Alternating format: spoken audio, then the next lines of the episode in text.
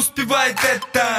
Мчит свою карету по проспектам. Мужу ужин, детям зоопарк в субботу, а подруги ноют. Рожать нельзя, работать. Этот стиль меняет жизнь, молодая мама поменяла моду. Вселенная и звезды нам помогут. Рожать нельзя, работать.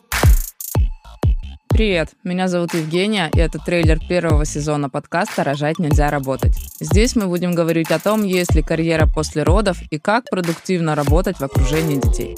Я планирую приглашать в студию девушек, которым удается совмещать материнство и карьеру, оставаясь верными своим ценностям.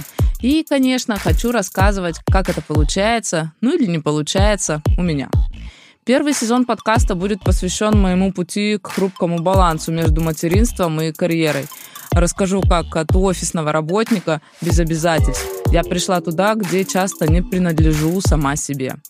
Поговорим про страхи, про адекватных и не очень работодателей, про то, так ли хорош фриланс, как рассказывают о нем на курсах в Инстаграме.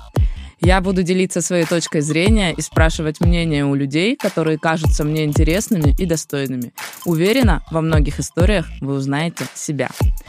Короткая справка. Мне 29 лет, я замужем, живу в Москве. У нас есть дочь Лиза, ей почти 4 года, и дочь Катя, ей почти 2. Я умею передавать эмоции, смыслы и ценности через тексты, поэтому работаю копирайтером. Помогаю экспертам создавать классные инфопродукты и продвигать их в сети.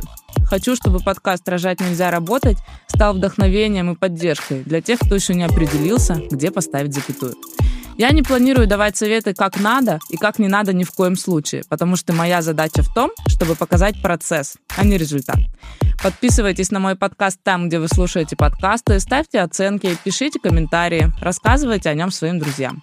Уверена, что у них тоже бывают сомнения, где поставить запятую. Начнем?